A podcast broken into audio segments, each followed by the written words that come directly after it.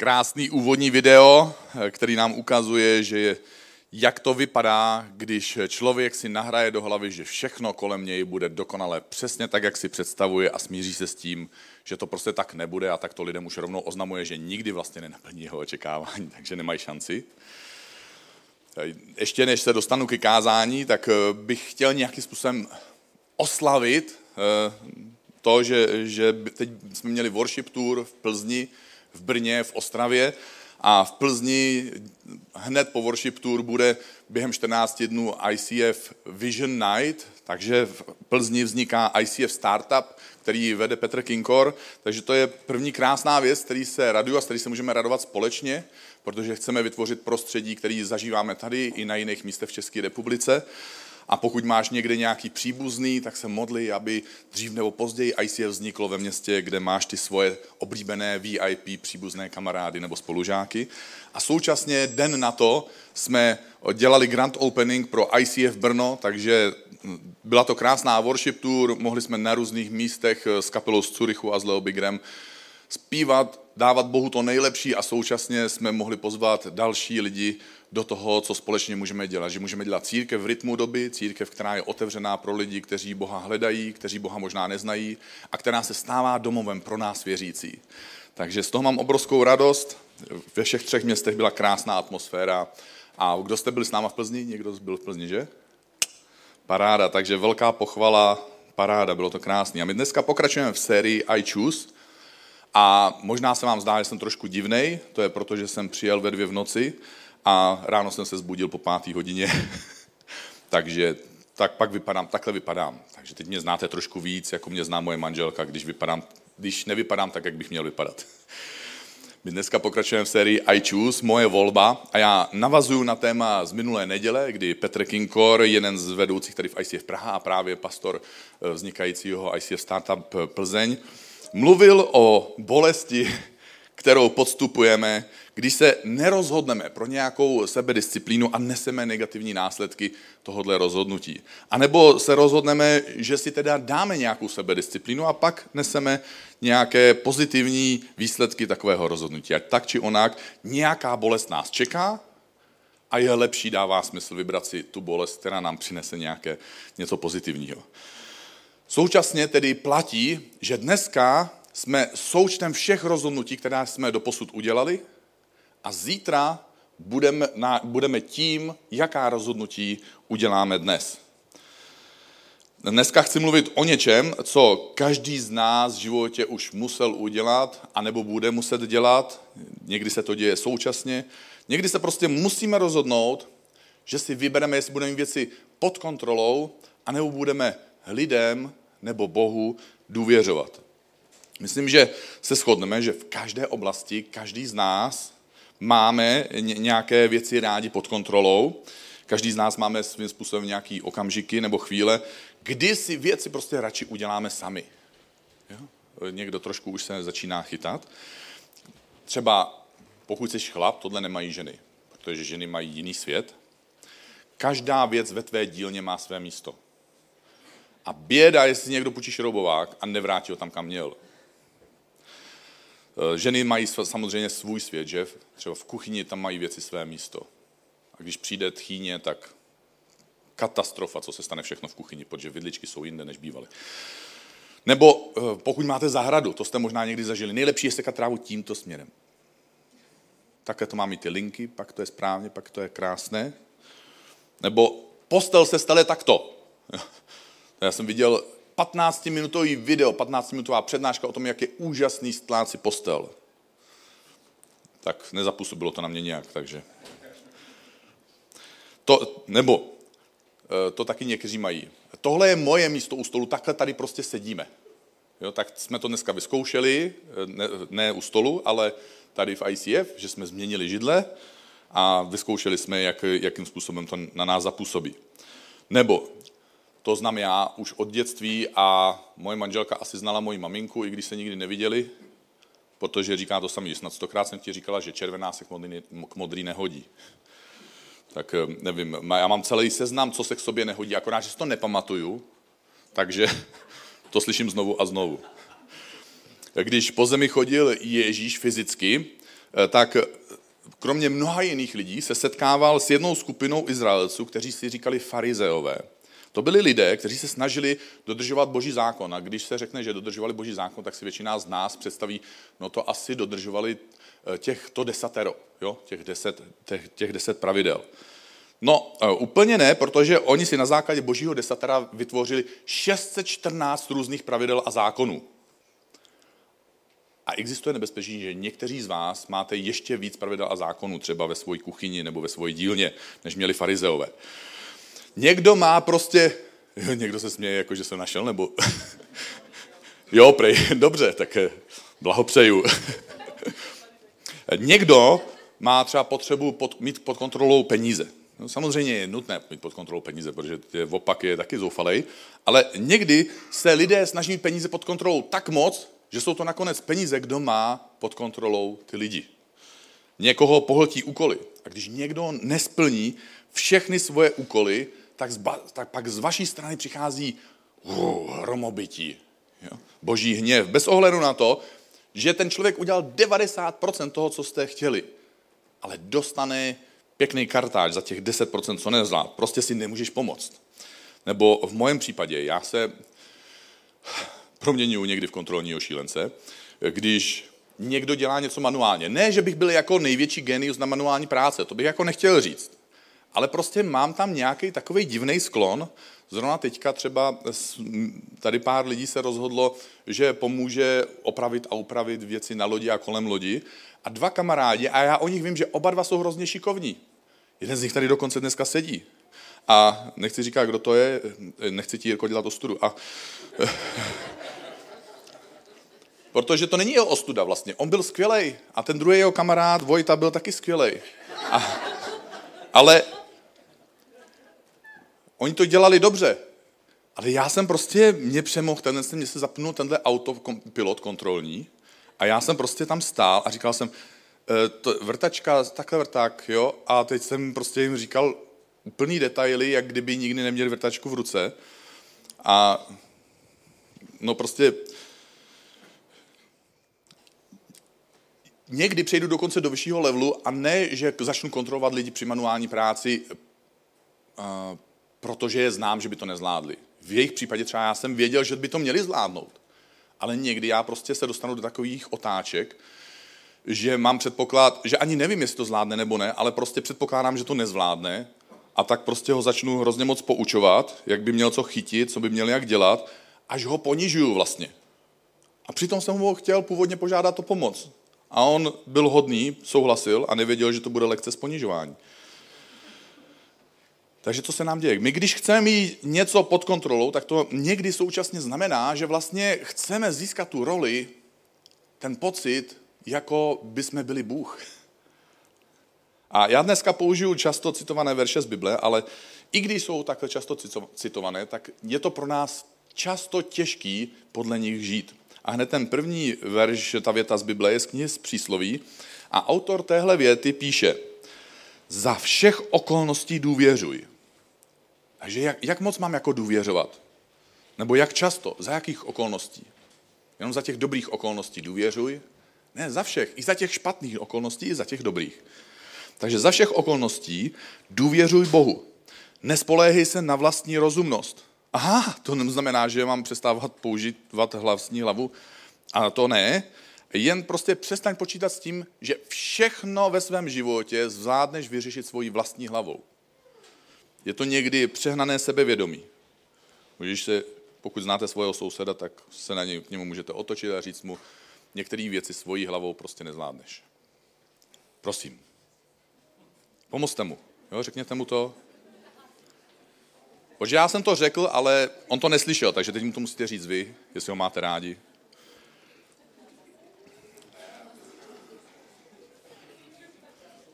Takže za všech okolností důvěřuj Bohu, nespoléhej na vlastní rozumnost a na každém kroku. Tedy jak často jako? Jako občas, jednou týdně, když je nejhůř. Ne, na každém kroku se snaž Boha poznávat. Snaž se poznat, jaký je Bůh k člověku, když se dostane do takové situace, do které se dostal ty. a on sám, tedy Bůh, všechny tvé cesty urovná. My když se za každou cenu snažíme udržet si nad věcmi kontrolu, tak se nám stává, že se dostáváme do takové negativní spirály. My bychom rádi měli na to věci kontrolu a máme obavu, že tu kontrolu ztratíme a tak se začneme víc snažit, ale tím pádem se nám to začne víc vymykat z rukou a tak se snažíme, protože se bojíme a tak se nám to ztrácí a jdeme pořád dolů. Klasický a tragický příklad z Bible snahy udržet si kontrolu nad vývojem událostí je příběh Abrahama a Sáry, kteří se původně nemenovali Abraham a Sára, a jmenovali se Abram a Saraj. A Abraham byl bezdětný a jako takzvaný praotec víry e, žil někdy v dávno věku, možná pět tisíc let zpátky, a on se bál, e, žil jako nomád se svojí manželkou a bál se o svoje bezpečí, protože jeho manželka byla krásná a když se dostal do nějak, na nějaké jiné území, kde, kde žili jiní lidé, tak eh, měl strach, že nebude mít věci pod kontrolou, že ho budou chtít zabít, protože jeho manželka byla krásná, takže by ji jako získali. Protože když zabijete manžela, manželka je volná, že? Je to vdova. Takže převzal kontrolu nad situací a řekl, říkal lidem, to je moje sestra. Tak eh, kdo znáte ten příběh, tak víte, co potom následoval. Později mu Bůh řekl, budeš otcem národu. Ale jak může být někdo otcem národů nebo mnoha národů, když nemá ani jedno dítě? Takže Bůh mu něco slíbil a pak se nestalo nic. A tak čekal a nic. Nic. Pak nic. Pak zase nic. A pak jeho manželka přestala mít možnost mít děti. A tentokrát to byla Sára, kdo převzal kontrolu nad božím plánem, jestli Abraham bude mít nebo nebude mít potomky a jestli by teda náhodou se z toho nemohlo vyvinout to, že bude jednou otcem národů, aby dosáhli toho vytouženého a v jejich případě vlastně Bohem slíbeného cíle, rozhodla se, že ho dosáhne teda nějakým způsobem vlastní cestou. A co se stalo? Bible to popisuje takto, já to budu číst. Sáraj, Abramova manželka, mu nerodila děti. Měla však, to je nápad, egyptskou otrotkyni. Jménem Hagar. A proto Sáraj Abramovi řekla, podívej se, Bůh mi nedopřál, abych ti porodila dítě, tak se vyspí, to je v Bibli, jo? vyspí se s mojí otrokyní. Snad já získám a ty vlastně získáš syny skrze ní. A teď Abram asi znal Denzla Washingtona, protože Denzel Washington říká, když se ho zeptali, jak to děláte, že jste eh, jako jedna z mála hollywoodských hvězd eh, stále v jednom manželství a vypadá to, že jste i šťastní. Říká, no, dělám všechno, co vidím manželce na očích. Holky, nešťouchejte do souseda, jo. A, a reporter byl pohotový, říkal, no a co uděláte, když se vám nelíbí to, co jí vidíte na očích? Říká, no zatnu zuby a udělám to, co vidím na očích. Takže nevím, jak moc Abram musel zatnout zuby, když dostal nabídku sexu s otrokyní. V každém případě je napsáno, že jí poslechl. Bůh dal Abramovi slib. Ale boží načasování nějakým způsobem nezapadalo do Abramovi a Sářiny představy o tom, jak by se to mělo nebo mohlo stát, a tak převzali kontrolu na tou situací.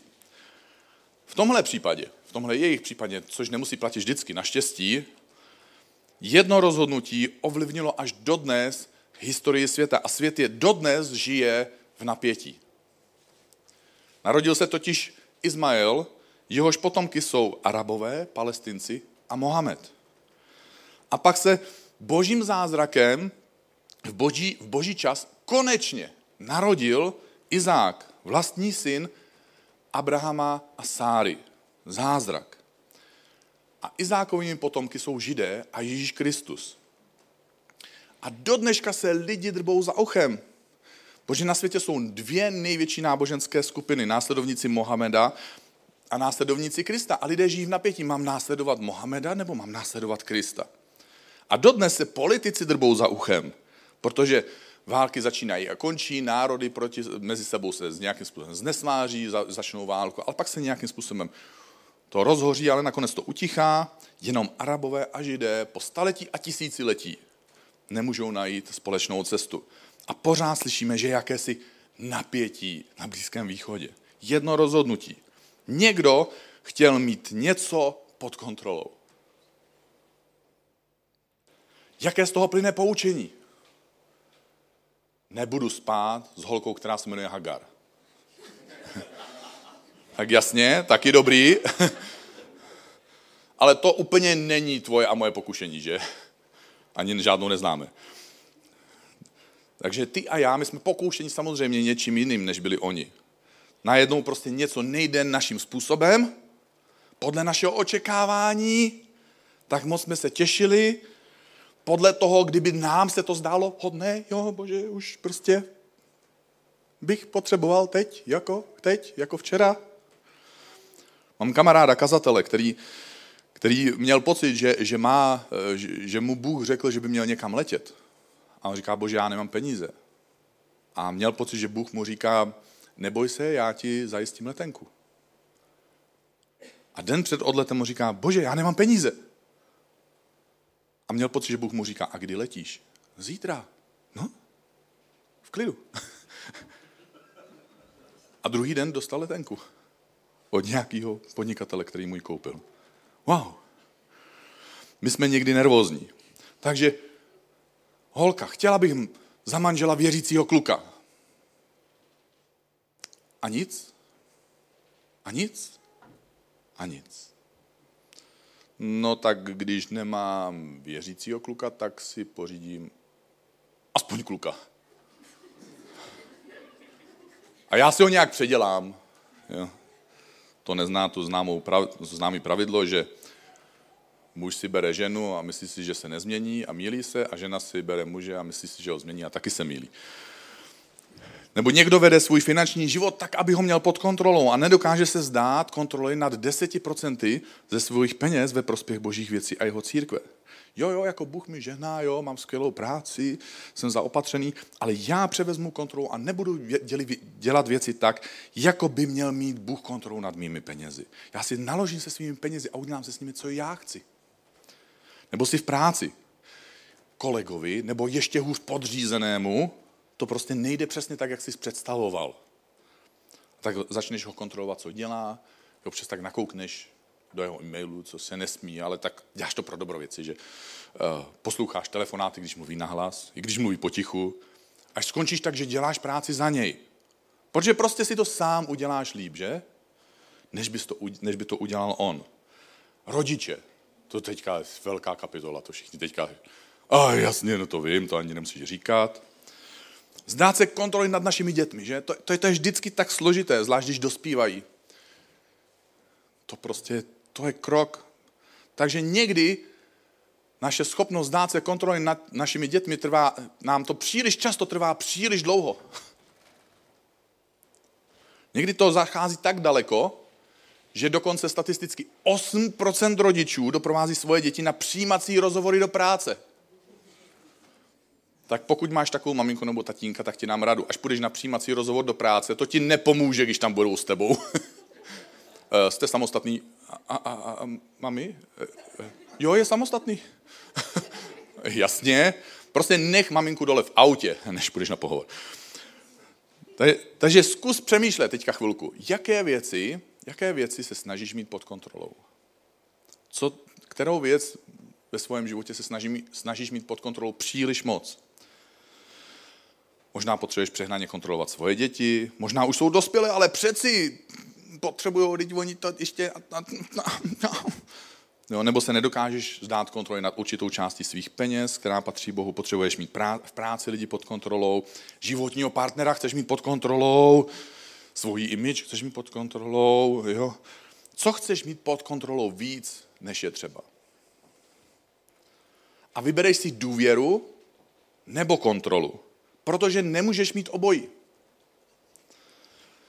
Já mám pro tebe tři otázky, které by ti mohly pomoct identifikovat, jestli je to správná věc a správný okamžik vzdát se kontroly nad nějakou konkrétní věcí nebo, nebo událostí nebo člověkem. První otázka, která by ti v tom mohla pomoct, je, stojí ti to za to, aby se s tím zabýval? Já, já třeba osobně dohlížím v ICF na osm oblastí. Takže musím vědět, co se děje ve financích, na Celebration v Kids, Youth, Church Life, ve worshipu, zakládání nových církví, ve správě lodi, teď ještě chceme loď prodávat a chceme řešit pozemek a tak dále, takže přijďte na Summer Camp, ať se dozvíte, co všechno vlastně, jaký jsou, jaký jsou plány, co se děje, co se neděje, jak je to těžký nebo lehký. Teď ještě mi přibyla odpovědnost za novou církev v Brně a za nový startup v Plzni. A tu si pište, to vedou týpci teda. A ještě, ještě, ještě máme s manželkou vydavatelství, takže tam jsem taky za to zodpovědný. Ještě jsem ředitel nadačního fondu, za to jsem taky zodpovědný. A mám čtyři děti, za to jsem taky zodpovědný. Tak co myslíte, dělám to všechno sám? Mě se lidi ptají, jak to všechno zvládáš? Já to nezvládám. Ale je tam spousta lidí, kteří to zvládají mnohem líp než já. A myslíte, že lidi, kteří se mnou spolupracují a všechny, všechny tyhle jednotlivé oblasti vedou nebo si vzali nějaký kus zodpovědnosti, že dělají některé věci, nebo hodně dokonce věci, jinak, než bych je dělal já? Kolikrát za den si myslíte, že mě, že mě přepadne myšlenka, nebo napadne myšlenka a někdy přepadne jako takový panický jako amok? Že jako, oni by to dělali, co mi to děje, tak ne, a, a, a, pomoc, já bych tohle rád změnil, tohle bych si rád udělal radši sám, já bych to udělal jinak, tohle je špatný, tohle je nebezpečný, jo, promysleli jste to, jo, prostě. Nechcete říct, že to je radši experiment, než to začnete dělat, jo. Co by se začalo dít, kdybych si přestal všímat toho, co všechno funguje a co všechno se lidem kolem mě daří a za co všechno můžu být vděčný a začal kvůli deseti, možná 20% věcí, se kterými nejsem spokojený, začal lít benzín na to, co všechno se děje úžasného. Prostě můžeš mít buď kontrolu, nebo můžeš mít růst, ale nemůžeš mít obojí. Stojí mi za to, abych do tohohle šel, mám se rozčílit, mám se začít tom vrtat, mám začít házet ručník do ringu, začít trápit lidi kolem sebe uprostřed jejich práce, když se snaží udělat to nejlepší. Protože podobné potom to je v našich vztazích eh, s lidmi, zvlášť s životním partnerem buď budeš mít pod kontrolu toho člověka a ten váš vztah, anebo budete mít ve vztahu přátelství, vřelost a intimitu, ale nemůžeš mít obojí. Určitě to platí ve výchově dětí. Děti jdou roztuchané z domu. Vyráží pozdě. Tuhle košili si neber. Zapomněl si odpadky v mém autě. A tak dále, takový seznam. My, my v sobotu u nás doma uklízíme teda přesněji manželka Kristýna uklízí a my občas dostaneme nějaký úkol a, a někteří ho dokonce i splní. A pak v neděli jsme tady na lodi od rána, eh, někdy eh, stihneme domů se do, do, dojet najíst, někdy to nestihneme, Kristýna už musí být většinou zpátky ve tři v půl třetí tady zpátky, já ve tři čtvrtě na pět, takže, takže naše děti, eh, naše děti se navzájem hlídají. Většinou jsou to ty starší, co hlídají ty mladší, nevíme, jak to probíhá přesně. Jo, ale doufáme, že to tak je. Eh, nemáme nad tím kontrolu. A naše nejstarší dcera teďka říká, že taky ne. Tak eh, to mě uklidnilo samozřejmě. Hážu ručník do ringu, leju na to benzín a Takže pak se stane, že v neděli večer přijedeme domů. Jo, to taky děláme. A, a buď a přijedeme tam, a teď si to dokážete představit. Jo, nebo možná, že ne, tak já vám to popíšu. Prostě buď budeme naštvaní, že všude je nádobí, oblečení a hračky eh, v různých polohách a v různých vrstvách a nebo budeme hrdí na to, že naše starší děti se postarají o naše mladší děti, že se všichni najedli, že všichni byli šťastní a teďka spí ve svých postelích dokonce třeba i. Protože jednou nám bude líto, že už nemáme co po nich uklízet. Jednou nám bude líto, že najednou máme kontrolu nad tím, co se děje u nás doma. Protože se tam nic neděje. A tak máme kontrolu nad tím úplně stoprocentní. A nemůžeš mít obojí. Nemůžeš mít dům plný dětí, plný života, i toho života, který s tím někdy souvisí, jakože by se zbláznil, protože mozek ti vaří a současně mít děti, dům pod kontrolou. Můžeš mít jedno nebo druhé. A musíš si vybrat. Druhá otázka, která nám pomáhá se rozhodnout, zda máme usilovat mít nějakou věc pod kontrolou, je otázka, je to můj úkol mít to pod kontrolou? Protože to, že důvěřuješ, neznamená, že se vzdáváš odpovědnosti. Samozřejmě, ono to tak vypadalo jako, že navádím k něčemu, že? Ale to by vypadalo jako, bože, nakrm mě. Jo? No to bych takhle nevypadal. Jo? Máš to přeci pod kontrolou, bože, ne? Říkáš, že ptáčci něco, prostě kytičky jsou oblečený, ptáčci napapaný, co já, jo? Tak přišel jsem oblečený, napapaný, ale nebo snad ne? Nebo bože, zachraň moje manželství. Nebo bože, najdi mi partnera. Bože, ať jsou moje děti lepší. Samozřejmě, udělej, co můžeš. Hraj s dětma hry, vem je ven, kup manželce kytičku, vezmi na oběd. Jsem slyšel takový ten, tenký, jo, po té kytičce. Hmm. Jo. Nebo to, tohle, tohle budete chápat. Jdi do práce, máš dvě ruce. Jo. Prostě určité věci ve svém životě máme na starostmi. Takže je dobrý položit si tu otázku, je to moje starost? Kdyby náhodou jo, tak si to přivlastní. A ta poslední otázka je, jestli to náhodou není úkol pro Boha. Apoštol Pavel byl v, jeden, v jednu část svého života přivázaný řetězem k římskému vojákovi, když v jednom ze svých dopisů píše – ničím se netrapte. On je v řetězech a píše, ničím se netrapte. Toho mohlo trápit, ale... A říká dál, všechno svěřte v modlitbě Bohu. To jsou takový absolutní slova. Ničím se netrapte, všechno svěřte Bohu. A teď co? Svoje prozby to, co nás trápí, to, co bychom rádi, aby se změnilo, i díky za jejich vyslyšení. To všechno, co Bůh pro nás udělal a to, čemu věříme, že Bůh pro nás může udělat. Stejně jako když píšeš dopis na úřad. Děkuji předem za kladné vyřízení žádosti.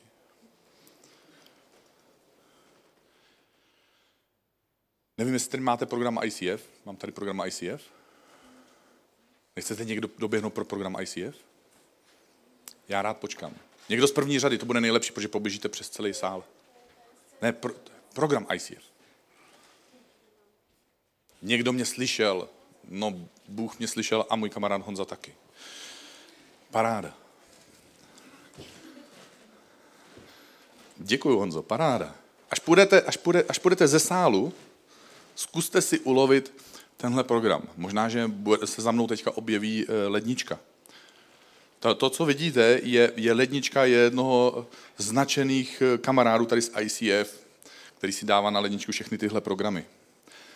A tenhle, tenhle teďka máme na programu větu, modlitba mi připomíná, že nemám kontrolu nad vším a přibližuje mě k tomu, kdo ji má. Nám se někdy může zdát, že modlitba je naše poslední útočiště. To poslední, na co si vzpomeneme. Jo, už jsem zkusil tohle, tohle, pořád to nejde. Ty, co já budu dělat? Já jsem křesťan, já se můžu pomodlit. V neděli mi to říkal kazatel. Co kdyby se modlitba místo, aby byla posledním útočištěm, kam, kde najdeme, hledáme pomoc, co kdyby se stala první linií obrany? Co kdyby se stala naší zbraní masového ničení? Nepřítele samozřejmě. Protože my se můžeme modlit. My se můžeme modlit směle. My můžeme kdykoliv přijít před Boží trůn. S ním je všechno možné, s Bohem, protože on nás slyší, jeho to zajímá.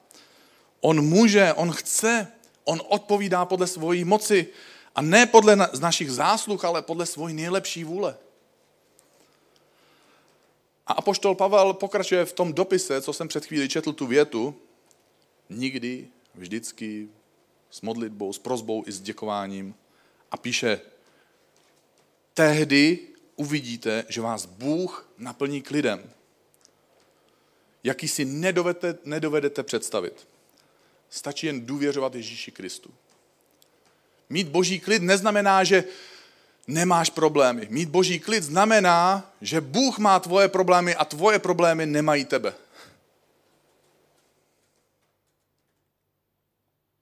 Co Bůh dělá, když se k němu obracíme? Dává nám nadpřirozený klid. Může tvůj partner udělat špatné rozhodnutí a ovlivní to vaši domácnost, možná budoucnost vaší rodiny třeba. Rád bys toho změnil, jako nezměnil, jako že ho jako vyměníš partnera úplně, ale jako že ho máš doma, ale rád bys ho jako změnil, jako aby se choval jinak, nebyl tak blbej nebo něco. Jsi snad Bůh? Máš schopnost změnit člověka? Víš, kolik tajných služeb a víš, kolik, víš, kolik různých tajných organizací se snažilo vymyslet, jak měnit a ovládnout člověka? Víš, jaký různý drogy na to vymýšlejí? Jaký různý psycho, psychotýrací techniky? Myslíš si, že jsi lepší než všechny tajné agentury světa? Takže nemůžeš. Jako já vím, co můžeš, když se budeš takhle snažit. Můžeš toho člověka dovést k šílenství. Taky se s ním můžeš pohádat ještě, to se taky může podařit, ale nemůžeš ho změnit. Bože, můžeš ty s tím něco udělat? Ano, Bůh může. Nebo jsi nemocný. Můžeš se uzdravit? Jo, mám zlomenou nohu. Nic, že? Kdyby to bylo tak snadné, tak nemocnice jsou prázdné. Takže ne. Můžeš se léčit s lékařovou pomocí? No ano, můžeš. Ale Bůh může uzdravovat. Lékař léčí, Bůh uzdravuje. Co tvoje děti? Můžeš uhlídat jejich budoucnost, být vždycky přítomný v jejich životě, v budoucnosti, v každé minutě a v každém okamžiku, kdy budou dělat svoje rozhodnutí? Nemůžeš. Můžeš jim vyhrožovat. Jo, to můžeš. Můžeš je odehnat od sebe svojí přílišnou starostlivostí a kontrolou a snahou.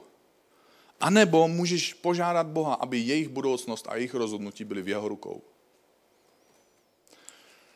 Takže schrnu ty tři otázky. Mám se tím trápit? Pokud ne, tak to předávám Bohu nebo důvěřuji lidem. Je to moje odpovědnost? Pokud ne, tak se tím nebudu trápit.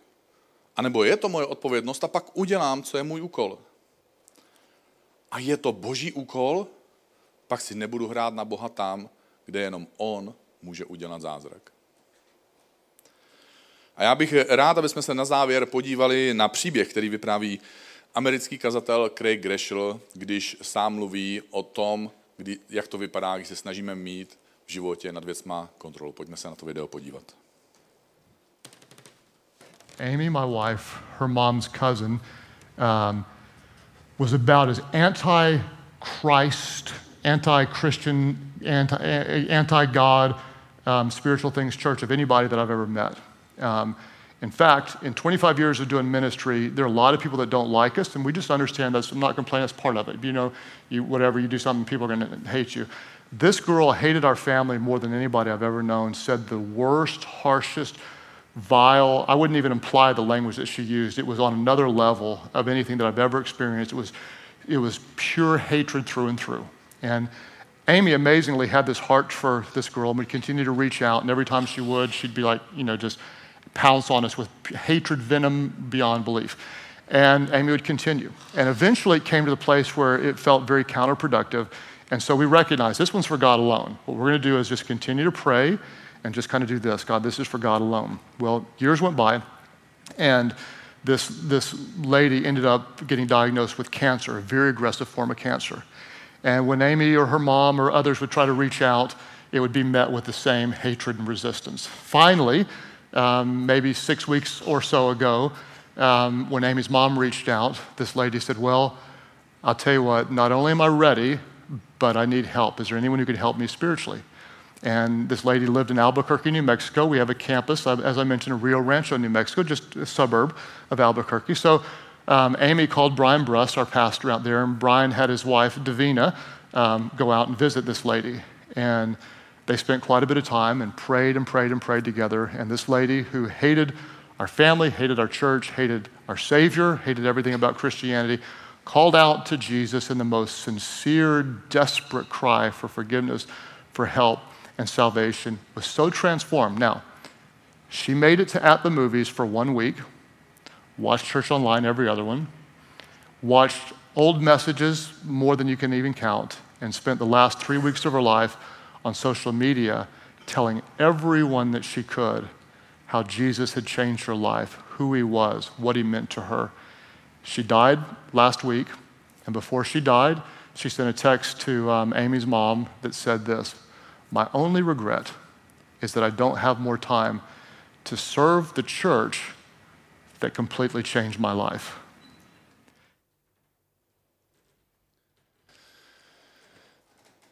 V našem životě se snažíme mít věci pod kontrolou a někdy to zajde prostě příliš daleko. A tenhle dnešní ranní zkaz je o tom, že by si se mohl zamyslet nebo mohla zamyslet nad tím, co se teda snažím já mít pod kontrolou, co není můj úkol.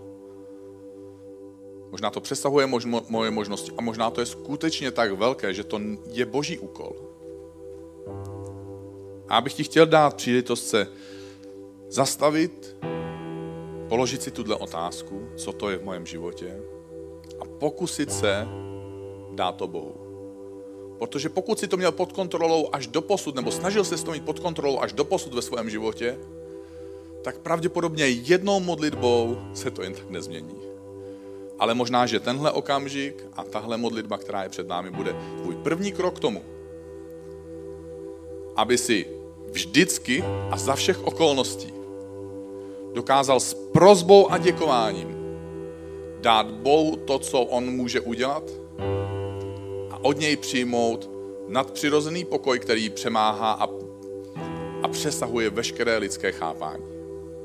Takže jestli chceš, tak se pojď se mnou postavit a můžeme se spolu modlit.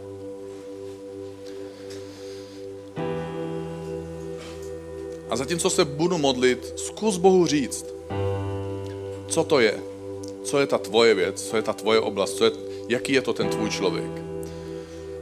Věc, která, která nepatří tobě, věc, která patří Bohu. Jestli jsou to finance, jestli jsou to tvoje děti, jestli je to způsob, jakým ovládáš nebo manipuluješ lidma ve své rodině, mezi přáteli, v práci. Jestli se snažíš mít pod kontrolou svůj image, svého životního partnera, nevím, co to je. Ale řekni to dneska ráno Bohu. Bože, dneska ráno přicházíme k tobě. Chceme ti otevřít svůj život. Chceme být upřímní. Chceme říct, Bože, tak jak moc se snažíme mít věci pod kontrolou, tak se nám to často z rukou vymyká. Tak často vidíme, že vytváříme napětí které by v našem životě nemuselo být. Kdyby jsme dokázali věci vzít, vždycky a za všech okolností je předat tobě a říct, Bože, ty jsi Bůh, který může s tímhle něco udělat. A taky můžeš říct Duchu Svatý, jestli v tom mám hrát nějakou roli já. Chci být citlivý a otevřený na k tomu, aby si mi řekl, ukázal nebo dovedl, ke krokům, které mám udělat já. A abych dokázal být svobodný nebo dokázala být svobodná od těch kroků, které už jsou na tobě.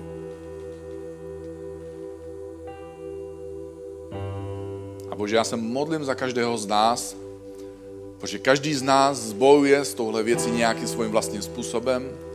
Modlím se, aby tvoje slovo a přítomnost Ducha Svatého se promísily v našem životě nějakým zvláštním osobním způsobem, který jenom ty děláš, aby jsme dokázali zvítězit nad věcma, které nám nakonec ubližují, když se snažíme je mít pod kontrolou. Nad věcma, kterými ubližujeme jiným lidem, když se snažíme mít věci a lidi pod kontrolou. Bože, chceme, aby tvoje jméno se oslavilo, chceme ti důvěřovat a věřit. Protože ty jsi Bůh, který to vidí, ty jsi Bůh, který nás slyší, ty jsi Bůh, který cítí to, co cítíme my. Bože, dělej zázraky. Dělej zázraky v našem životě, dělej zázraky v životech lidí kolem nás, kterým jsme možná ublížili, protože jsme se tak moc snažili. Lidí, kterým jsme nedali možnost roztáhnout křídla, protože jsme tak moc se báli, že by mohli spadnout, kdyby letěli.